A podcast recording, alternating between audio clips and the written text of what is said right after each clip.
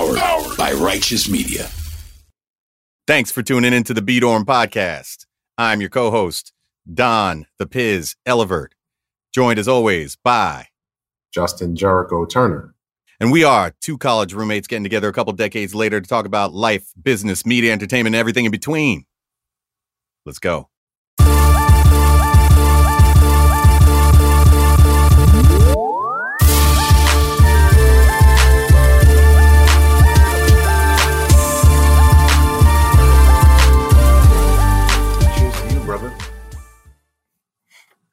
Justin, cheers to you right back at you, my friend. Cling. What are you drinking over there, by the way?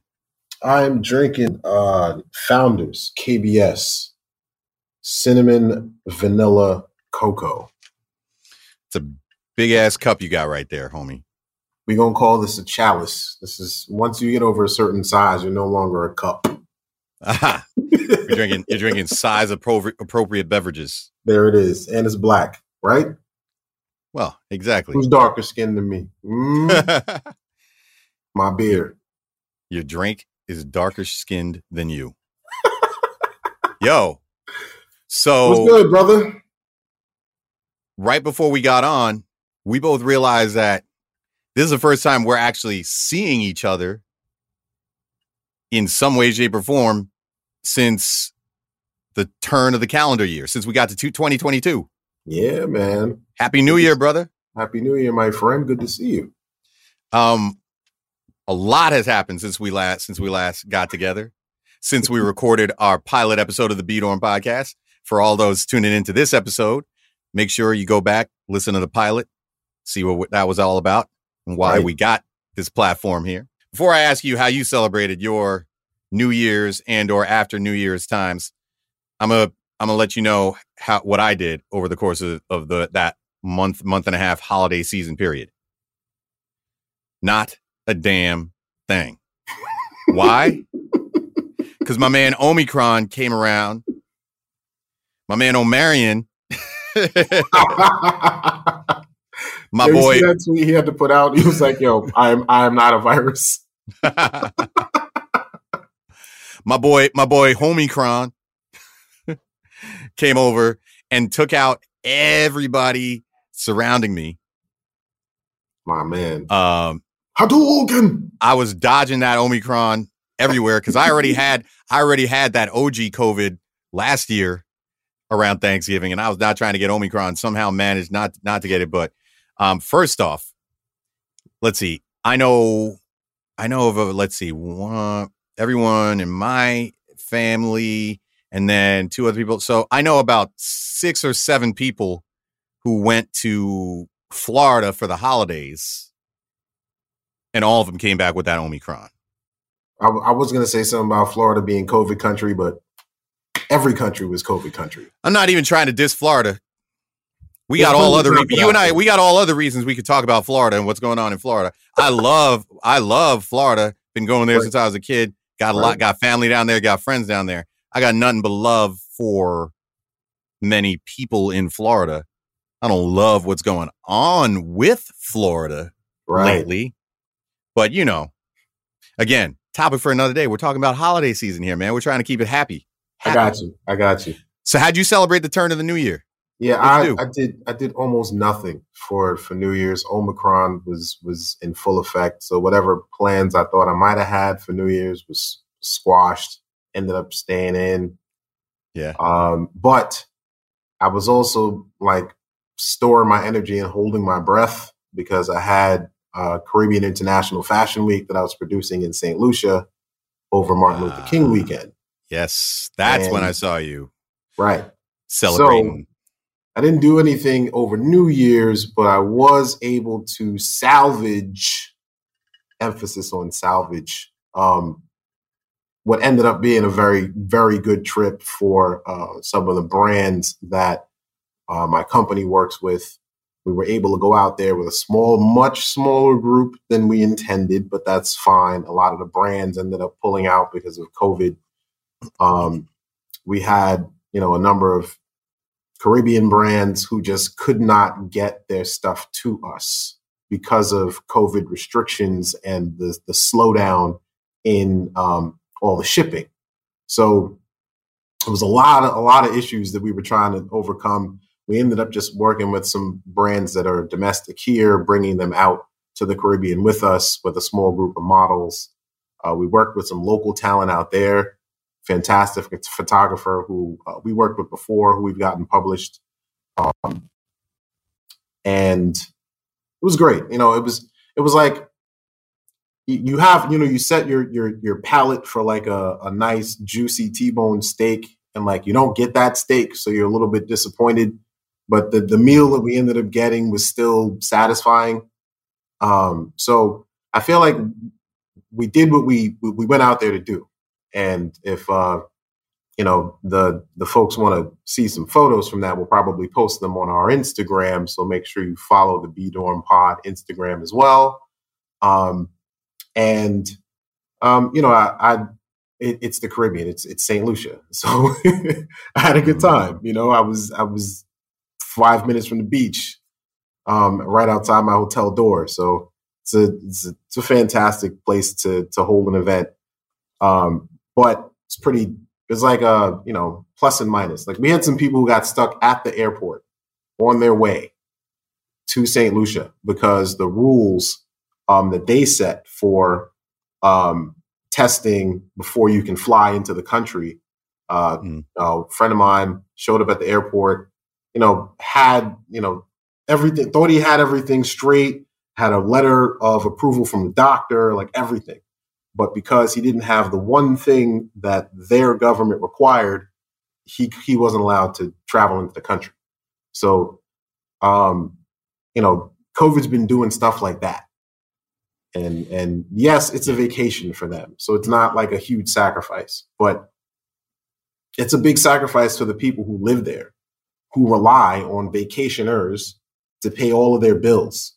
And i think sometimes that's what gets lost with people right? Like oh americans can't go on vacation. Oh crocodile tears for them. No it's not just that they can't go on vacation because if they don't go on vacation they can't supply a lot of these caribbean nations for example with you know 60 to 80 percent of their GDP. So it's it's a big deal. Um, so we did what we could. We got a small group together and we went out there and we supported all local businesses. We stayed in a resort that's owned locally also, which is another thing. Um, mm-hmm. A lot of places, you know, you go to these big resorts, but they're actually owned by corporations that are multinational um, and are providing little to no actual revenue for people who live on that island. Um, so, you know, we wanted to make sure that when we had our event, that we worked with a local place that hires local people. Um, we hired a local caterer out there to to to provide one of the meals for us. And like I said, we worked with local photographers. Like that's that's kind of my thing. That's my mo. That's how I work um, with our fashion, our small fashion PR company um, that's what we do. We try to do everything like grassroots collaboration and cooperation equals success. Like that's that's what we preach.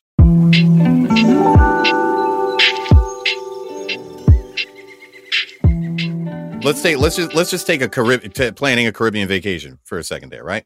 Yep. Because um, you could go to a you could go to a to a country and book a vacation at a fancy resort, go to that resort, be treated like a king, have the time of your life, enjoy the beach, enjoy the enjoy some of the cuisine, and literally experience nothing of that actual culture and not necessarily not necessarily do anything I don't want to say nothing beneficial for the region because even when you talk about some of those some of those major corporations that may own a resort, at the end of the day, they they they tend to employ local people, right, and still buy goods and resources from from from local people. So it's not do anything, but it's really the least um influence you can have on the local economy in in doing it that way, right?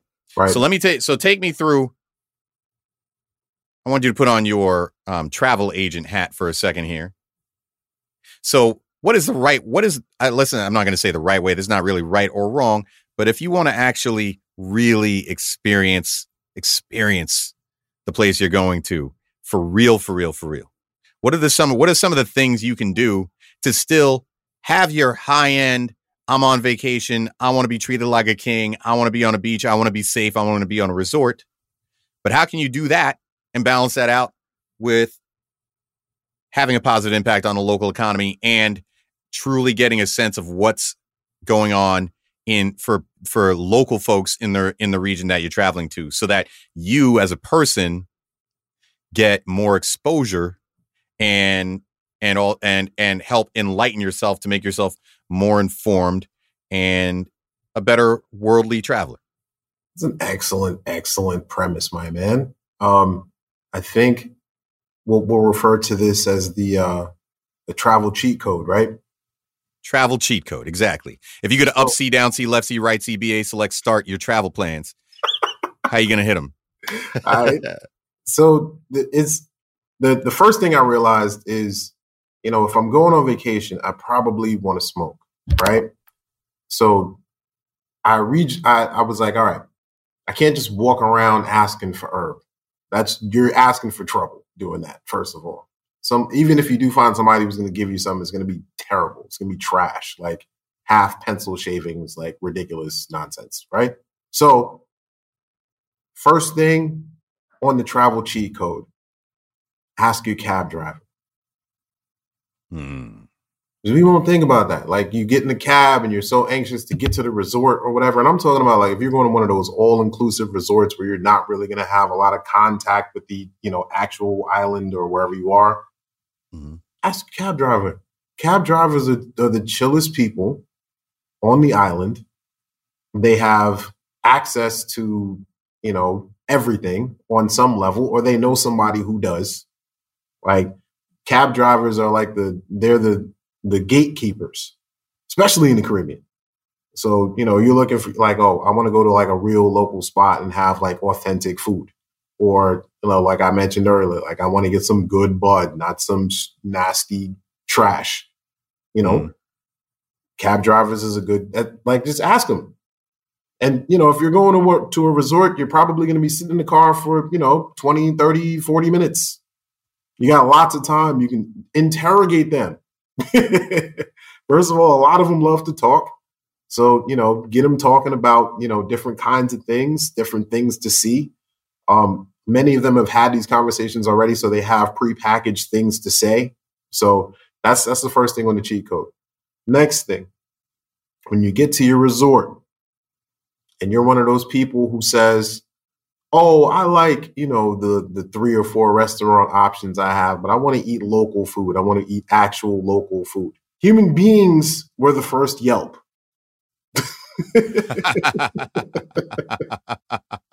so, it's a solid point, my friend. That's treat, a solid point. Treat it just like that. Just ask different people about the same place. Because that's I, basically I, what you're doing when you're watching, you know, reading reviews on Yelp can I even point out? Can I even summarize something you just said? Because because one of the things you you just pointed out made me really think about because I've been lucky to, to I've been fortunate to to travel at times with some really highly successful and very economically successful in particular people, right? Right. And I'm not gonna these are great people, great people, great, amazing, nice people. But I will say when people have a lot of money and people are on vacation, people tend to treat the those that are in the service industry and being paid to provide service to them not like people and only like servants right. for them right mm-hmm. and what mm-hmm. you're t- what you're saying is it may it's it's basic but i want to highlight this because it's it's it even resonated with me when you're talking about it it's it's hey just treat, just interact with people and remembering that they are people too. Mm-hmm.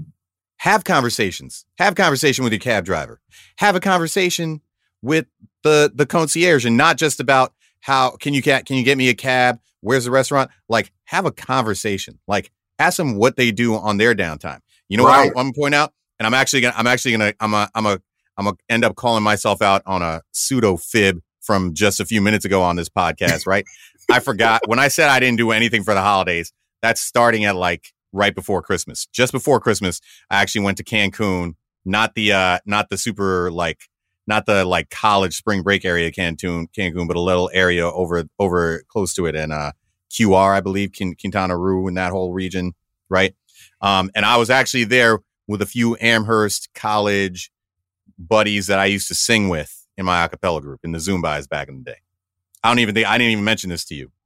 Um, but funny enough, you know who I got a uh, I got a a fabulous book recommendation from, and who I had some serious philosophical discussions about um, about um, ancient Mayan culture and other um, indigenous cultural religious beliefs and plant medicines and uh, nutrition and other stuff with the gentleman who I guess you would say his official job title was he was our butler Mm-hmm.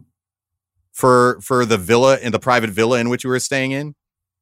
Um, we had a private villa with a set with a, a couple of in-house chefs, the main butler who organized everything for us, for lack of a better phrase, and he overheard some of the stuff I was talking with some other people about, and kind of casually came over to me and said, "Hey, I heard you talking about this, yada yada," and I could tell he was a little nervous, kind of, you know, bringing up to me something that he had overheard because he kind of crossed a line, a, that professional line in his world of mentioning that, yeah, I'm a human and I'm standing here. So what you say and do, I see and hear, right? Right. Because people seem to forget that too. Like the people who are your housekeepers, your the cook, whatever, when you're at your fancy resort or at your private villa, like they have ears, they have eyes, they have brains. Right. Their brain might be bigger than yours. Right. right? Right. So they're half the time they're just pretending like they don't see or hear what's going on, but they do. And they have input, and their input is valuable, and their input can probably be of value to you and change your life for, for the better. So have conversations with them. But again, basically summarizing it, summarizing it more succinctly, just treat people like people.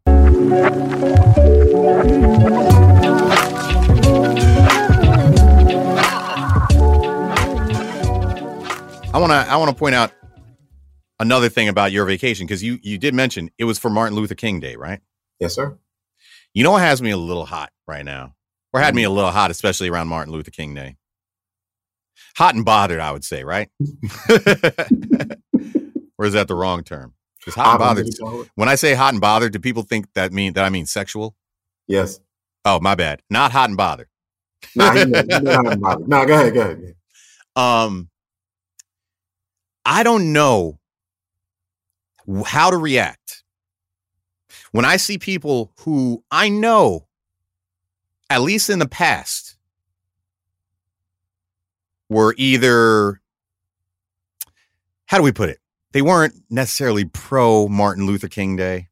All right, I know Um, you know what i'm saying? People who who 15 15 years ago 15 20 years ago people who mocked the holiday or at least didn't necessarily think it deserves national recognition or at the very least you know just couldn't couldn't care less about it and suddenly some of these people are full-fledged Martin Luther King historians with the the quotes and the how great of an impact in my life, yada, yada, yada, blah, blah, blah. But at the same time, part of my mind is like, isn't that great? They've come around. They are, they now are embracing this and they understand the importance, et cetera, yada, yada. How do I come to terms with and where, where, where, does, where is the line between when you go from being naive, ignorant, to naive or ignorant about or or or even at even in worse cases preventative about progress in something such as such of such importance like Martin Luther King Day Right. and how do I how do I simultaneously appreciate the progress that individuals in my life have made in regards to that while also being like, "Hey, hold up. I don't allow, I don't know if you're allowed to now be the poster child for this for for for this movement at this moment. Like sit back, relax, enjoy the ride while you get acclimated here. But don't go don't go putting stuff up to that so that people think you've been about that, you've been about that life all this time when you clearly weren't. Right. And I just want to point out for the for the listeners, Don is not just talking about white people. He's talking about us too. Because it's, it's, it's, it's a whole lot of we're gonna call it wokeism. Um that's happening. Thank you. Yes. it's a whole lot of wokeism that's I happening. need a sip of my drink after that little uh, diatribe I went on there. Sorry, but yeah, you know. you gotta refresh your throat, my man. Uh. Because because you was hot and bothered. I want you to cool off a little bit. Yeah, man. I would like to refer to what has happened to America in the past couple of years as the uh, uh, Black Pantherification of America, right? Now, this this is how we tie in our, our earlier argument. Black people got super dressed up when Black Panther came out. You remember that shit, Piz? Like people Ooh, was boy. in full like face paint costumes you know and then the people that weren't in the costumes they everybody had on on some kind of west african garb people right? who people who know you know I'm you know I'm a comic book fan. I know you're a comic fan, etc. So as much as I love the love that was coming across, I was like, wait a minute.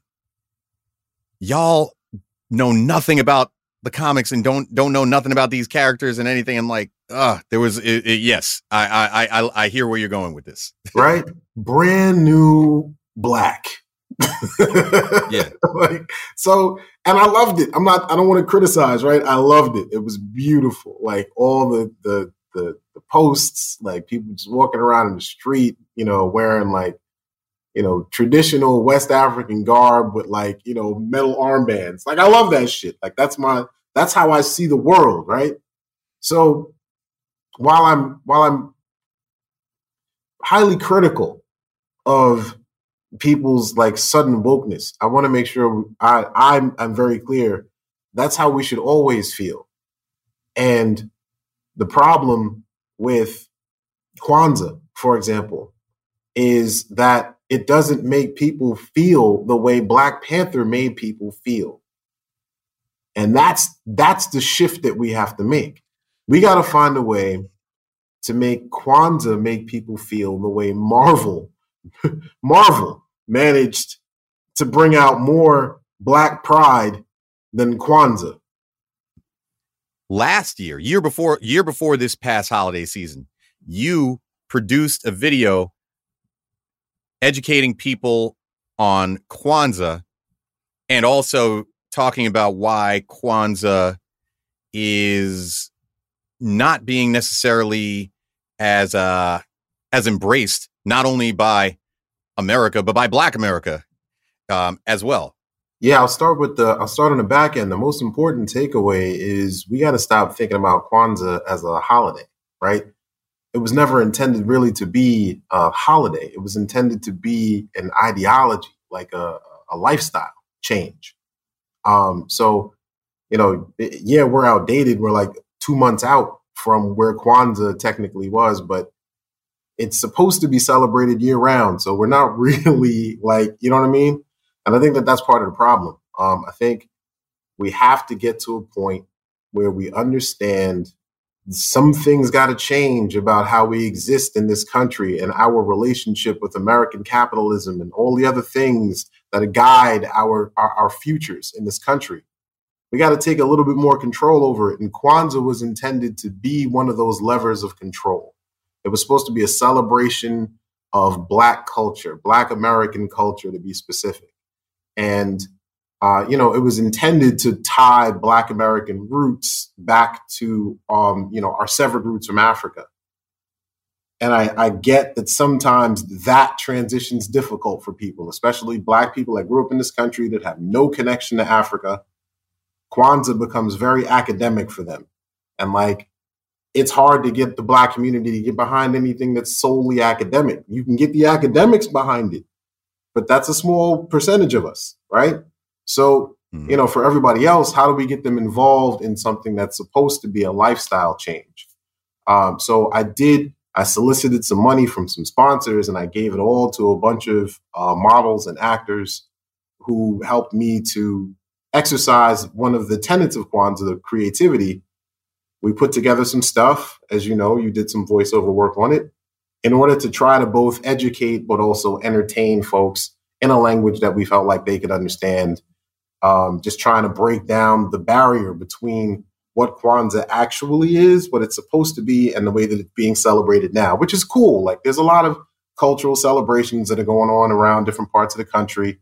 It's cool. People are dressing up, you know, throwing on kente cloths and and and and you know, practicing that one West African routine that they practiced all year. Like that's cool. I'm not trying to degrade any of that. On the flip side, that's just the celebration part. And that's the smallest part of what Kwanzaa was supposed to be. It's supposed to be a change in how we interact with each other. It's supposed to be a change in how we deal with, uh, like one of the most important tenets, cooperative economics. How do we help each other's businesses flourish? Um, you can't do that over a seven day period after Christmas. You know what I'm saying? That's a year long process. So that's why we started the Kwanzaa 20 project. We're still going to be studying Kwanzaa over the next 10 years. We had to take some time off because of COVID. Um, but we're going to jump right back in this year. Um, and we're going to put together some more some more materials. My whole objective is to try to get folks to understand that part of the reason why they don't like Kwanzaa is because, for lack of a better way to put it, it's kind of corny, right? It, it's it's kind of academic. It's it's kind of cheesy, and you know, for young people who would rather you know be in the club than than be at a church watching you know a youth group do a West African dance. Those club people are not going to get the most important elements of what Kwanzaa is supposed to be. So we have to find a way to tie those people back in. We got to find a way to loop those people in um, because that's the way that we're going to be able to make change. And if we're afraid to do that because people feel like, oh, if you try to cheapen it or turn it into something that it's not, quote unquote, that somehow it's going to dilute the message, that's where we all, that's where we lose. That's where we lose, my man. So, you know what I'm saying? Next year, well, 2022, we're going to pump some more energy into Kwanzaa.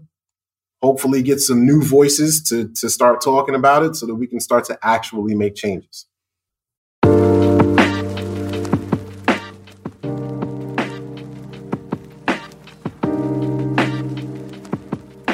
We had holiday season. Mm-hmm. We had Martin Luther King Day. Yes, sir. And now we're in Black History Month. Which really should be called like not whitewashed American History Month. So that we could take the, the black out of it. Because, you know, once you throw black into it, like the, the extreme right starts calling it something else and ignoring everything that's happening. So Should maybe we should call it Full History Month or Inclusive full History, Month? I like Full that. History Month. I like that. See? Maybe we should maybe instead we should call every other month in the calendar year Cliff Notes History Month. I like it. Incomplete history months. Yeah. Months. My bad. Yeah. So now that we're in uh complete history month, Yes. As we uh, embrace the the Black Pantherification of America, I want us to really, because the next film's going to come out, and like you know, rest in peace, Chadwick Boseman. That's probably going to be the highest grossing film in Hollywood history when that movie Mhm. comes out, the second one, and we're going to see even more. You know, we're going to see an avalanche of Black culture when that film comes out. Um, and I'm going to be all over it. You know what I'm saying? I'm I'm going to be one of those people that's in, in full garb, like doing my thing. Yeah. So but that's not Oh. out of character for you. That's not out of character for you. And so that's where my I come back to my question. And I think that's really what my question is about. And I love your Black Panther analogy because that takes it out of the framework of because when it, when I talk about Martin Luther King Day, to your point, it, it it sounds like I'm talking about just like white people or something like that. And I'm not just talking about white people. I'm talking about I'm using the Martin Luther King Day as an example, but this happens. This is happening all over the place. And I like the Black Panther example, right? It which is the the at what point when people are new are new fans of something that is culturally relevant and or culturally important, right?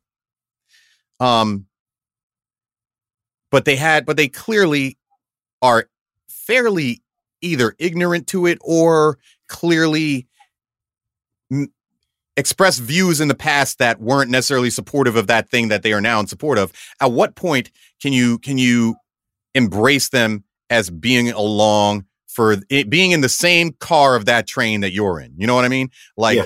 at what point at what point the same way i feel about what those those like those people who i see who who i who i know cracked racist jo- crack racist jokes in the background but then throw a martin luther king day quote up on their on their instagram or social media profile because you know maybe maybe it's genuine. I don't know if it's it's that's the problem is i can't i don't know what's genuine or not. If i re, if i know you and what you're putting out there doesn't match with you. But the same goes for when i was at the movie theater i actually had an experience. You want to know something funny? I'm gonna tell you my blank black panther story, story now that you say this when i went to see black panther right? So i'm gonna admit to a little bit of my bouginess right here No problem. i'm that dude you know you go you ever go to amc movie theaters Yes, sir. I'm that dude that's a Stubs A list member or whatever you call it, right? so, not only does that mean I get to go see like 12 movies a month or something like that for like less than 30 bucks. Um, but what that also means is when I'm trying to get my popcorn, when I'm trying to get my, and I don't just get popcorn, first of all, I get that, I don't just get that butter popcorn, I get that caramel popcorn, half caramel, half cheddar mix of that gourmet flavored popcorn. You know what I'm saying? Get my bag of fancy mixed nuts for like $10. Spend my like $50 on food that they get me for. But you know what I don't got to do? I don't got to wait online, homie. Because I get to use that express line. And yeah, yeah, that is some capitalistic economic BS. But I paid for it. And you better believe when when I get there, is it messed up that's that when you get there and there's no one online? Like, first of all, I gotta do that double take. So like, do I go on the line? Do I go on- do I go on the do when there's nobody else there, but like one or two people, do I go on the oh, you're special because you paid for this damn membership so you can skip the line line? Or do I go on the regular line because I look like I look like just I just look like a jackass who's who when uh, when like I'm trying I'm just going to get on that line to skip one person, to skip one person. But anyway, um yes, I get on that line. person. I'm sorry. You paid to skip that dude. Go Yeah. I but I do get on that line. But anyway, back to my point. Back to my point, which is that um, when I went to see Black Panther, so I was on my I was on the the fat in the fast lane, right? And there was this dude in the fast lane with me, and in full transparency, he was Caucasian, right? But he he was looking around and being and he was we were joking around about how this was one of the few times that that fast lane was actually super useful because so many goddamn people were in line and we were having conversation about how annoying that was that all these people were in line with that we he and I were we were talking we were geeking out about how excited we were for Black Panther and how we've read the Black Panther comics, watched the Black Panther animated series and all that stuff, right? Um, and how all these people knew nothing about that shit. Right. Nothing about it. And it was clear even from if you hear the conversations people are having, they don't even know, they don't know the plots, they don't know the characters, they don't know anything. So at what point, one, once again, we I was stuck in that situation where where he me and this dude were just talking about like, yo, this is some annoying ass shit with all these people here. But at the same time, I'm thrilled all those people are there and thrilled that all these people are dressed up in the black garb and that I've never seen this many of my folk coming out for one of the nerdy comic sci-fi whatever movies that I like to go to. My man. I just first of all, all y'all listening right now, you need to understand that there's a certain level of geekdom that Don and I share, which is why we're both good friends. Right? So I 100% feel you on being surrounded by people who don't know nothing about what's going on. but that's also a metaphor for exactly what we're talking about, right? Like, if you embrace the energy, I don't really care if you don't know what's going on. Because if you embrace it and you stay in it long enough, you'll get educated. You know what I'm saying? And that's what I'm hoping that the Black Pantherification plus Black Lives Matter, you know, plus a, repantherification because the movie's about to come out in the next couple of years. Like this little pocket of like you know negrosity that's flaring up in this country right now. like I yeah. want, we need to we need to figure out how to capitalize on all of it, you know, and not. I don't want to talk down on anybody who didn't, you know, never heard of Black Panther before, never wore anything from a West African country before. Fine. Thank you for shopping from that one black owned brand where you got that one outfit because you contributed. That's my whole Kwanzaa argument. Like, mm. if we can get people to do more of that on a more consistent basis, then we will actually start to see some change. Everybody want, everybody talks about how America can't change. America is built on capitalism. America is not going to change. We have to build our shit into the capitalist structure, not in such a way that we are bastardizing ourselves, because I'm, I'm not about that. I am one of those people who will spend money to make sure that the right people get my money. Like I'm one of those people. I know a lot of people don't do that. And I don't encourage, you know, if you can't, you're a lot of people don't have the financial freedom to do that. You know what I'm saying? They have to take the cheapest option. I don't, so I don't. But you have to put some kind of energy into the system if you want to see some kind of change. And most people are content with complaining about the system, the man, or whatever the fuck you want to call it. And then they put very little energy into the system to change it. If every single person puts a little bit of energy into this system, the way that it's designed, mm-hmm spending money on our businesses, you know, making the choice to not do this in order to do this, in order to further them because they are us. Making those kinds of choices on a very limited scale. If everybody did it a little bit, we would all benefit. So that's that's that's my mission. You know what mm-hmm. I'm saying? So when people always ask me, why are you putting so much energy into Kwanzaa? Nobody cares. Um, you just said a lot of very thoughtful and insightful shit. You also gave me a very wonderful idea. This might be the hottest idea.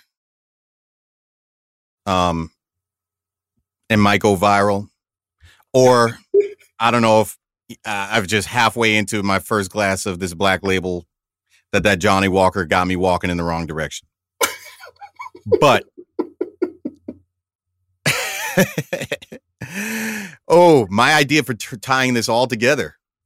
First off, I'll tell you. I'll tell you what what what inspired it. Everything you just said. And last night I was watching. Uh, I watched Boba Fett.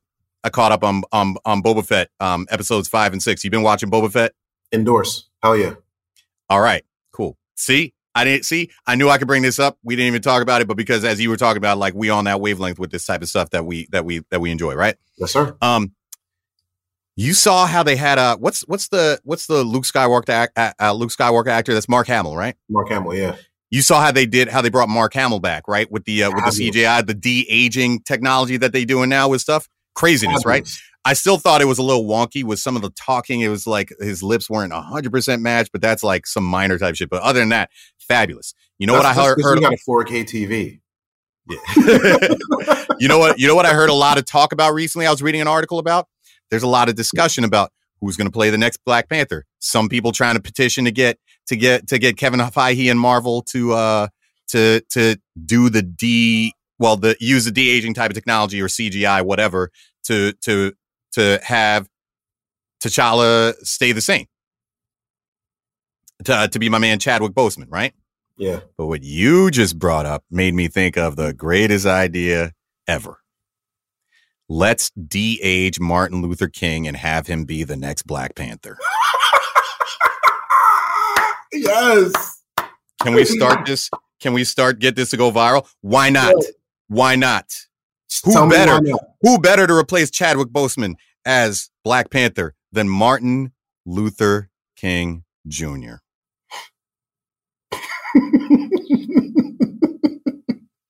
You'd have to explain why Black Panther stopped fighting because you know MLK was all about nonviolence. But but he would be great. He would pick up now, leaning into back to the fact that like I'm not just throwing it out there. I actually know about what's going on in the Marvel verse. Remember how they ended off Black Panther, and the whole that whole movie was about him coming back around to the idea that he needs to actually have an have an impact outside of Wakanda, and you can't just isolate Wakanda to itself. And what did Martin Luther King? What was Martin Luther King all about?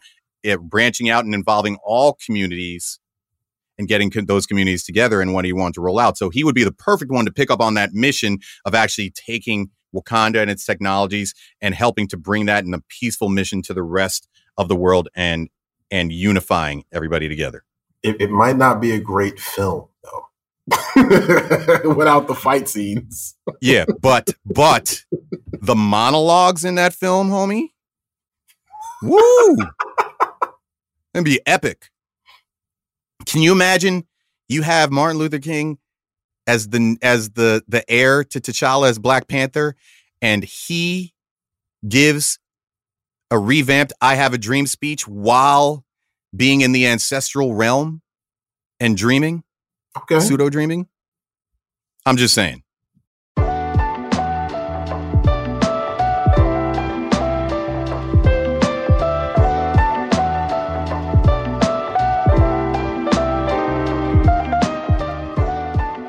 So, catching up to where we at now. Right. I love this. I, I love this you and me catching up. I hate the fact that it means that we haven't gotten to catch up in a long time, but this catch up is is hilarious because because of, of the things that happened over just the course of a couple of months. Word, So true. eh, we get moving up past MLK Day, we get to Black History Month, right? It's now Black History Month.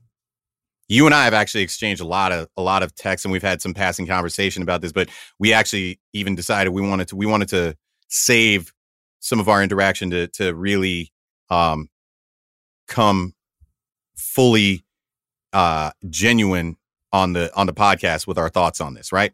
right. So, um, Black History Month means different things to different people, and I and I don't even mean, and I'm not just gonna say different people because of whether you're black or whether you're not black.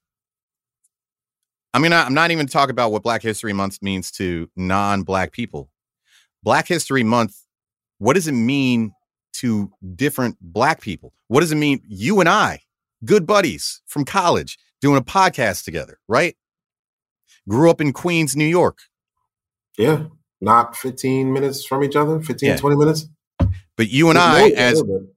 As you like to, as you've affectionately labeled it when you and I talk, we're different flavors of black. And I don't mean like, I don't mean like chocolatey, dark chocolatey, dark, dark chocolatey, whatever, right? I don't mean like vanilla butter pizza. salted caramel.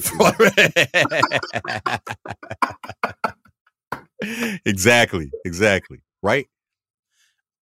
What can you explain what you mean when you talk about that um when you've said in, in some of our exchange of texts that Black History Month um has different meaning to people depending on the flavor of black that they are. Yeah, man. Um, like, so when you come here from another country uh, as a migrant, right? Um, we'll we'll speak specifically to New York here. Large number of both um, African migrants and Caribbean migrants here. When you come here and you got dark skin, no matter where you come from, America treats you like you're black right? It shoves us all in the same box. But when you grow up here, you know, you're the young kid that came with the Caribbean parents, and you're growing up and going to school with some black kids whose parents are what I refer to as former cotton pickers. Y'all grow up together. Those, you know, kids with the black southern roots are mean to the immigrant kids. And this is, you know, this is something that the the you know maybe the white community has no access to, but there's beef within black, especially for younger kids. Um, like I personally didn't really recognize the difference between black and black until I got to Andover. Because I grew up, I, I, was privileged enough to be around some black Southern people and a lot of black Caribbean people when I was growing up. Um, and one of my close cousins also married into a huge West African Ghanaian family. So I had on the same plate, you know, jollof rice, you know, curry goat, fried chicken, and mac and cheese. so my experience with black did not fracture until I got to high school. That was and, a phenomenal sounding meal, by the way. I don't know if you saw. I, I just you you I, I am gonna need to p- pick back up to whatever you said after because I you you lost me at, at, at, after you lost me after curry goat and, and man I don't even eat goat anymore. But that meal sounded incredible. I, I, should know my audience. I apologize. I said food and I lost my partner, man. Yeah, yeah. But yeah, like I, I started to recognize like there were different clubs for black kids. You know what I'm saying? Like mm-hmm. it was like a Caribbean club and like a, an African club. Mm-hmm. And I wanted to go to all the clubs because I like clubs. So I was like, yo, let me in. I'm one of those too. Like, where, where are your parents from? Alabama. You know, part of the reason why we as a community have difficulty unifying is because we haven't really fully embraced our own differences. You know what I'm saying? Like mm-hmm. you were you were saying that yourself, Haitian American, um, second generation, right? First, I'm first generation. you're, you're my first. my parents immigrated direct. My parents both immigrated from Haiti. Yeah. All right. So you know, there's we, you and I have a shared experience because we both grew up, you know, not too far from each other. But then mm-hmm. you went home to your house you know, and y'all celebrated New Year's very differently from the way we did, for example, you know, since we were talking about the holidays. So, you know, for those that don't know, the, the, you know, Haitian celebrate. Well, uh, let me not talk about your culture, man. Like I. well, yeah, I'll, I'll break. Haitians, New Year's is very important to Haitians. Haitians eat their soup joumou, on or on and forgive me if my pronunciation is a little off to to any uh, uh Haitians who speak Haitian Creole better than I do, but we have our soup, the soup, and part of the big reason. What's funny of you bringing that up, the interesting thing about you bringing that up, you know me as someone who respects that as an adult. When I was younger, I used to get annoyed. My my my dad made a big deal about you got to come home for New Year's. You got to call your parents and your family members on New Year's. And I was like, dude, it's New Year's. I was out for New Year's Eve partying. I'm recovering on New Year's Day. I'm not coming home for New Year's. I was out till five in the morning, yada, yada, yada, blah, blah, blah. But New Year's is when uh, Haitians drink the traditional soup, which is in celebration of and respect for the ancestors who uh, led the first successful slave revolt in the Western world. Thank you. Right? Um, and that's why they eat the soup that they do because it's celebrating being able to eat the thing that the their uh, slave master. I hate the phrase slave masters, slave capturers, whatever you want to call. it. I just hate the word masters. But uh, that the the people who enslaved them used to be able to eat, and then they were that the, now they were able to eat it. So Haitians, our soup, our soup joumou, great soup. Justin, I know you love it. I, I love it. you know, but, for those who don't know what it is, it's like uh it's like it's like Haitians made gumbo. Like it's it's yeah. it's very similar because it's a lot of different stuff, you know, chopped up in it. It's not really a soup, it's more of a stew. it's mad thick. Butternut um, squash, noodles, meat, whatever meats, vegetables, potatoes, sweet potatoes. Throw it in there Give it to me. Yes. Let it marinate. Let it simmer for a long time. Bro, now I'm hot and bothered. and it's um, always made in large quantities as well. We need to point that out. You never make a small thing of soup joumou. You nah. eat it for like a week. And now I drive my now I drive my parent my dad crazy because he's got to make a batch that has no red meat in it for me to be able to eat because I don't eat red meat. I know he's mad about it. I know he's mad about it. Still does it though. Still does it. Still does That's it. cool. So appreciate you for that, Dad. Love you. Thank you. Um, getting back to this to this topic of different flavors of black, like you were saying. Funny, us talking about this. We known each other for twenty some odd plus years, and all this time, I thought you. I thought because of how much you uh, embrace Caribbean culture, I thought you actually did have some Caribbean in you. I didn't even know that that was just not through blood relation. But in any with any respect, I'm gonna take a step further and be more specific about what you were telling people about the difference between, you know, quote unquote, like you were calling it cotton picker black versus um, Caribbean immigrant black. We'll use that. That's not the. I don't want to even. I don't want people to get it twisted. Like we don't understand that there's way more quote unquote flavors of black than that. But let's just talk about that for the time being because that's that's what you and I, from our own experiences, can talk about, right? Right. Let me tell you another story. Tell you a story about um friend of the family when my little sister was in uh, grade school, right? Black History Month. Um, uh, my little sister and this one other kid who's a friend, who's a, a son of a friend of the family, are are in the same class in grade school at an all white school out in a rich town in Long Island. And the um, we didn't, we weren't from the rich town, but my sister got to go to school in the rich town. Long story, but um, Black History come, Month comes up. Teacher trying to be inclusive and trying to be aware, trying to be before we had the phrase woke, Right. whatever woke was in the 90s, right? uh is highlighting Black History Month and and mentions the black American kids in the class. Um and highlights something about that to them, et cetera, blah, blah, blah. I don't remember. I wasn't there for the exact context. So I'm not even going to like, I don't necessarily know if the teacher actually did anything wrong or not. Right. But the mother, because it's a Haitian person, the mother of that, of that child was livid at the teacher for referring to her son as African American and tying her son into her son into a black history lesson in any way, shape, or form because not all Caribbeans and not, and I'm sure this applies to other immigrant, immig- black immigrants, not all of them actually want to be affiliated with quote unquote black American culture or being referred to as African American. They see Caribbean American as a different thing. And this is where it gets real complicated when you come from that type of history as a, as a first generation Caribbean black American or Caribbean Afro, Afro Caribbean American, I should say, like I am, which is because what you pointed out, you have to recognize, and this is what I get mad at about people like that who I just spoke about. Like, you have to recognize, I don't care what you think about yourself. I mean, yes, what you think about yourself matters, but guess what matters more in the reality of the world we live in? What everybody else sees you and thinks of you as is going to be what you get, whether you want it or not. And what those people see you as is a black, black American, right? They don't know the distinction between between the you know Caribbean American. They don't know the distinction between African African American, African multi generation, African American as in sl- enslavement American versus Africa came from Africa, post slavery American versus Caribbean Afro Afro American, right?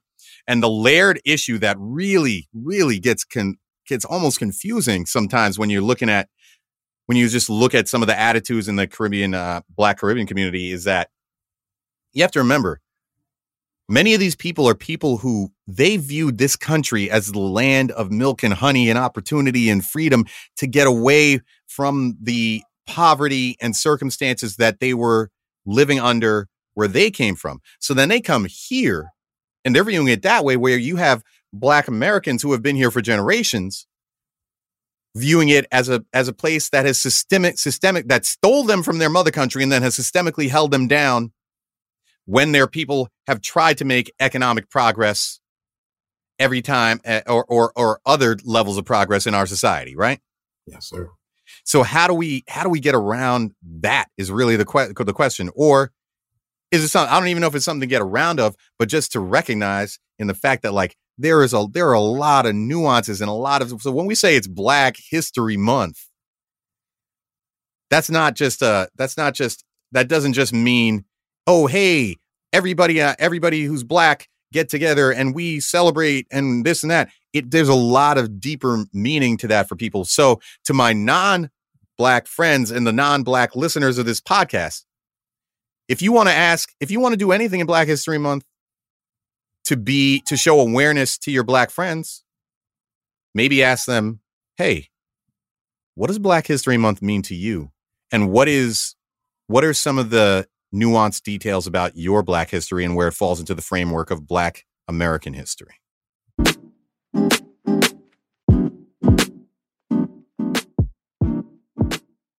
Being from Queens, that makes us we are New York City natives, right? You know what being a New York City native at our ages makes us? It makes us street food connoisseurs. Yes, sir. Street Absolutely. food connoisseurs. Absolutely. So, Cannot exist in this city without really embracing some street food at some point in your existence. and New York's got great street food. And you know what? You know what's interesting lately? That's been getting me kind of nostalgic walking down the street. Is like nowadays New York street food is like you see these. I got we got these fancy carts with like all types of. I see like hibachi and I see like Thai food and I see like lobster roll trucks and I see Jamaican jerk chicken trucks. And I'm all I'm here for all of that. But at the same time, at the same time, just there's nothing I appreciate more than an old school New York City food cart. Right? You know what I'm talking about. Smell like burnt salt. Got some got some nuts roasting that that have been roasting for for for a, a week. right? You know what I'm talking about. Yeah. You know what I'm talking about. So I want you first first off, I want you to explain, I want you to tell people what qualifies as street food, right? What qualifies as street food? And I could talk about street food from all over the world, from my travels, from my business travels, et cetera. Like I talked about earlier, how I like to experience local culture. Experiencing local culture means eating street food. I've eaten street food in Hong Kong by myself. I've eaten street food in uh, Jamaica, in Haiti. I've eaten street food in Prague. I've eaten street food from a f- what me and my boy affectionately labeled the fried wall of goodness in Amsterdam, where they were onto some futuristic type stuff where you walk up to this alcove that's just got a wall and it's got hot fried foods that you get out of this wall that you put money into, like a vending machine. Craziness. Amazing. Yeah. Yeah. Amazing until you ask anybody locally what those things are actually made of. But that being said, we're going to limit this to New York street food. okay. Can you please define for people New York street food? And I want to, and, and not that fancy high end street food. What qualifies as authentic street food? And then tell me, I want you to put together if it is, if this is your final meal in life, your final meal, I knew you was going. you on, you know, you did something you wasn't supposed to do. And you know, you on that final meal list. Death I'll come row. visit. I'll come. I'll come visit you. Right? And you're like, Piz. You know, it's been a good ride. They about to take me out, but you know, it's that last meal kind of status. Can you pick me up three items to make me the perfect final meal? And it's all got to be New York street food, street food, authentic. What are we getting? So first, Okay. tell me how you define it. Two, give me that meal. See, for me, street food is anything cooked where they don't actually have a kitchen. You know what I'm saying? So if there's no kitchen, it's street food. So you can have like a like for example in Harlem they got little like little shacks built on the outside of of restaurants and it's just Mhm. room enough for one and a half persons in that motherfucker. That's Mhm. street food. It's not a food truck, but they don't have a kitchen. They got to make that stuff and they got to bring it and and and you know upload it from their car. So that's that's essentially what I what I define it as. Um, so obviously food trucks is in there. I try not to, like you said, talk to you know. Um, there are food trucks, meaning trucks that have street food, and then there are like artisan food trucks. We're going to separate those out. Yeah. Right. So for me, No hate, but they just you y'all just don't get included in this. yeah, we're not talking about y'all. No, no hate involved. I like I like good food, whether it comes from a truck or a restaurant. Yeah. I don't give a fuck. it's like it's like it's like it's like talking about it's like Black Lives Matter and and you know people try to be like all lives matter. Yes, all street food matters, but right now we're talking about street food. like we not we're not like like yeah you you artisan street truck foods like y'all y'all get your shine another time we people talk about you all enough we're trying to we're trying to represent the real deal right here I, I that might have been a bad analogy but Nah, but I but I'm with you. I'm with you. You know what I'm saying? We we here. Cause for me, it's it's gotta be the gyro truck. Uh, I knew, I knew. I have a feeling where you're going. I was wondering if you're going to go there because if. I know, if I know you correctly, here's the problem. You say a gyro truck, but I don't think you're talking about any gyro truck. I feel I like you have a gyro truck that you go Actually, to. yes, I have specifically, a specific truck. My man who used to be, I don't know if he's there anymore because COVID, and I haven't had a gyro from street in like probably 15 years. But for a long time, that was my joint. It was on 54th Street and 6th Avenue in the middle of the city. Was there all night. And, you know, in our 20s, we was big club club people. So we was out all hours of the night planning after we leave the spot. We're going to the gyro spot. Didn't matter where we were in the city. We'd find our way 54th Street, 6th Avenue, and get a gyro sandwich. And this is what you had to tell him because if you didn't say sandwich, then you was gonna get the the the, the plate with the rice, platter. the, the yeah, rice, the salad, the the meat, the Right. tzatziki. Yeah, Yeah, we want we want the gyro sandwich. We want the you said tzatziki. We didn't know what that was. I didn't know what that sauce was called until I was like 35, something like that. It's white sauce, right? Yeah. so for New Yorkers, y'all know what I'm talking about. You're getting the gyro with the white sauce, a little bit of hot sauce, because like it's late and you don't really want to do that to your stomach. Mhm. but you want that flavor and and a little bit of barbecue sauce with that too. So we mix that all Oh. together. you get barbecue sauce on the gyro. Yes. And yes, White I did sauce. call I did call it a gyro, by the way, because that's You what we did. talking about gyros, but we we we we refer to them as gyros here. Um, For people who don't barbecue know. sauce. So you sweeten that bad boy up a little bit. Yes, you mix that up, man. That's Mm. that's that's it. And also important, got to make sure that, that that they heat up the the the, the bread. Yeah, don't give me places- yeah, don't give me that. Don't just don't just pick the bread out of the refrigerated compartment of your cart, slap it on the tinfoil, and then throw the hot meat on it. First of all, we you know what happens when you put hot when you touch hot stuff to cold stuff. Come on now. You know exactly what I'm talking about. That Yeah. bread sweat. You don't want none of that. You don't want Yeah, no, no, no, no, no, no, no, no, no, no, no. right? And it also, oh, oh, very important. Like people want to buy street food and then leave with it, but you have to eat it, right? You don't wrap that up. You got to get it wrapped like three quarters wrapped, and you got to have the top open so you can get right, right up in there. Yeah. Because once you start covering it, now we're talking about bread sweat, which is gross. bread sweat disgusting nobody wants bread sweat uh, i i listener all our listeners out there if you about that bread sweat it's the wrong podcast for you Right? I don't know what y'all doing. we, we ain't about that life I don't know what y'all doing. We're gonna have. We, first of all, we gonna have a whole pod like section of a next episode dedicated to the air fryer because the air fryer needs some respect.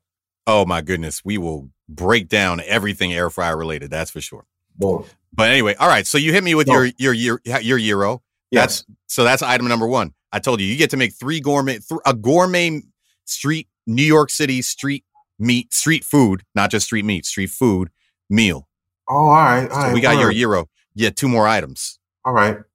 Um, number two, I'm going. I'm going somewhere, um, like around where I live now.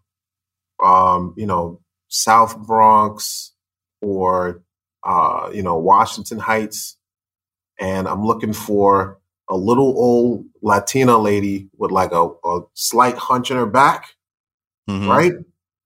Because she got that cart with the with the corn that's like crusted with the butter and the cheese. You know what I'm talking about? The corn on the stick. Oh, they do that up by you? Yeah, man. Okay. that is crackish. Like I don't I don't know how they make it. I probably just made that up. I feel like there's some Mm. there's butter and there's cheese involved. It's that that that grilled that is they do that Mexican style grilled grilled corn with the uh yeah, with the um, I don't even know what that cheese is called. That like crumbly, soft little. you know, uh, you know. Yeah, yeah, yeah. I, you know, you know it when you see it, and you know it when you taste it. Yeah. Yes, that Okay. that's two, right? Those Now- same people probably got churros, right? Yeah. Yo, y'all peeped up. Y'all peeped up. Roll that R one more time. Oh, what you talking about? Them churros?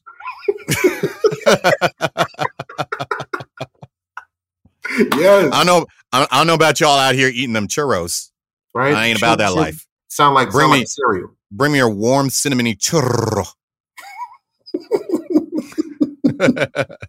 My bad. All right, so that's two. Now the third one, the third one's actually pretty easy because you know we're New Yorkers. You like me. You grew up in the hood.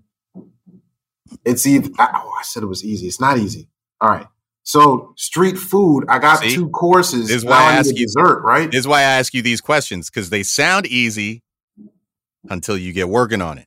Am I going Mr. Softee? Because that's also street food. Mmm. That is Or- street food. Or am I going Rainbow Mango Icy? Mm. See, I assumed I assumed you were going icy. So I on my list, I'm I'm not going icy because I thought that's where you were going. Mm. But I didn't I'll- think of I'll- Mr. Softee. I didn't think of Mr. Softee. You got a solid point. Mr. Softee is New York official street food. right? I mean, I think about moments in my childhood, hearing the Mr. Softee truck outside the window and like leaping down entire flights of stairs to chase that motherfucker down the block. Because if you don't see nobody coming, the truck will keep going. When he sees a Yeah. bunch of kids running, then he'll stop and like sell ice cream. So I, and like there's there's some nostalgia there. But as a baller and somebody who spent a lot of time playing basketball as a kid, you already know that the little Mhm. lady with the with the with the with the ices is coming through, and it's Yeah. just standing there next to the court the whole time, waiting for the game to be over. I'm I'm gonna go. I'm gonna go with the. I'm gonna go with the icy. I'm gonna go with the icy. All right. So to recap, you got you a euro with some tzatziki, some hot sauce, t- touch of hot sauce, a little barbecue sauce, Boom. in wrapped in the inside of a warm grilled pita, no bread sweat. Then you follow that up with that grilled street corn with that crumbly, soft, tasty cheese that none of, neither of us know how to, what it's called. And then you hitting them with that rainbow ice. you got it. That's it. Okay. Okay. That's I it. feel you. I feel you. All right. You ready for this? Go. Here's where I'm going with mine. I'm only going to one. You you went to three different people for your shit. All right. That's beautiful. That's lovely. You spreading the love, you spreading the wealth, you supporting the local economy. I'm going to one person. And I want that cart. I need that cart to be I'm going back. I'm taking it back to like the 90s. Like I could pick I could get I can make my meal at my, my man on uh walking back from Regis. I get to the to the to the train to get back to Queens my man on like 86th and Lexington, I think it was around there, 86 Park, 86 Lex, standing out, standing outside the pizzeria. I'm hitting them with, I'm going with the Euro as well, aka Gyro. How you not? How you not? Right? Exactly. I again, I don't even eat red meat anymore, but I'm gonna throw, Last I'm gonna throw do it. Last meal, you got to get that lamb doner kebab mixed mash meat situation, sliced, Yeah. grilled, tasty. I'm getting, I want everything on that bad boy. I want green peppers. I want onions. I want tzatziki. All right. I don't want bread sweat. Heat my bread up, grill it, do it right. Treat it like you like you care about it. All right. Um, like you said, wrap it proper. Leave the top open. I'm eating that bad boy as soon as you hand it to me. Okay. I'm taking a bite before I walk away so I can turn to you, give you a smile, let you know you did that thing right. Mhm. Okay. Next, give me that knish, bruh. Oh, okay. Give me that knish, bruh. You know why? You know what I found out? You know why you don't see knishes anymore? Did you notice that you don't see knishes at all no more? haven't really been looking, but There was one main manufacturer of knishes in in the New York area, and they they they closed up. Somebody told me this. wow. Okay. Hopefully, I, hopefully I'm not spreading misinformation here. Otherwise, you're going to hit me with your tax. But you know what I'm saying? The um, Don't at me. yeah, don't at me on this one. Don't try to tax me on this one. I don't have one of them blue check marks next to my name yet, like JT was talking about. But I'm getting that knish. Same deal. Heat it up. I want my knish to be soft and warm on the outside. I want it to have that nice crust on the outside, right? Then you're gonna slice my knish open. You're gonna put that mustard on there, right? Ooh, okay. Okay. I'm gonna have my knish on the side of the euro, right? Then, and this one is going to tell you who really is a fan of the B Dorm podcast because this is episode number one, but we got a pilot episode that you could still listen to on iTunes. And guess what? If you listen to that pilot episode, you already know where I'm going with this one. Hit me with them honey roasted cashews. Yeah, bruh. You know what I'm talking about. Street nuts. You ever walk? I dare you, I dare you to walk past one of them street vendors, smell it, pause, and not think about buying a pack of them cats, honey roasted cashews. Bro, it's hard, man. Cause you know I live by Yankee Stadium now, so like walking over there, well, killing me. Mm. I'm, I'm, I'm, like I'm on my way to the track to try to be less fat, and I gotta walk past roasted nuts. Yeah. And then they got, and then they got like honey roasted like coconut, right? They they like roast coconut anything. chunks. Yeah, these fools out there, these fools out there are honey roasting anything. But you know what? Ain't nothing gonna do it right like a that honey roasted cashew. And that's the first episode of the B Dorm podcast, folks. Check us out next time.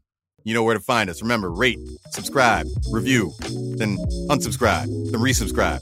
Rate, review, show us some love. You got any feedback? Hit us with it. Let us know what you think. Let us know what you want to talk about. Catch you next time. Yeah.